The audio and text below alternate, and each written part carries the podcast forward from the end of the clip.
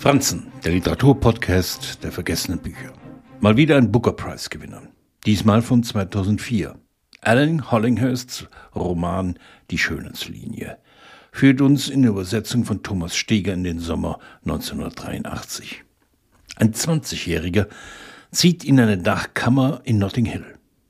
Nick, der den bezeichnenden Nachnamen Guest führt, taucht in die Welt des Luxus ein in der es weniger darauf ankommt, was er kann, als vielmehr darauf, wen einer kennt.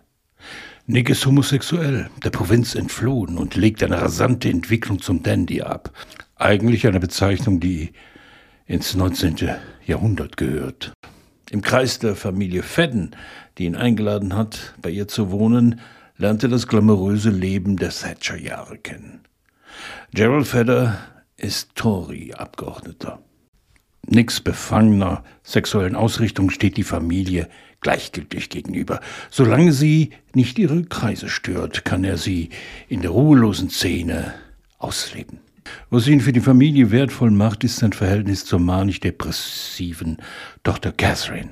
Beide durchleben Hoch und Tiefs und fangen einander auf, wenn das Leben in so viel Reichtum sie erdrückt. Nach drei Jahren ist aus dem Provinzler ein junger Mann geworden, der sich mit den Riten der High Society auskennt und sie bedient.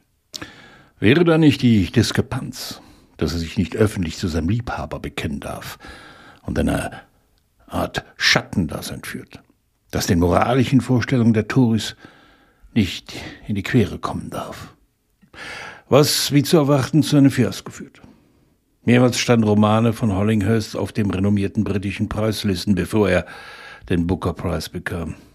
Die Frage, was schön ist oder sich nur schön nennt, wo die Linie, die dem Roman seinen Titel gibt, überhaupt hinführt, durchzieht die ganze Geschichte. Selten ist die Suche nach Liebe, Sex und Schönheit so exquisit in Romanform gegossen worden, hieß es in der Begründung der Booker-Jury. Wer will ihn da widersprechen.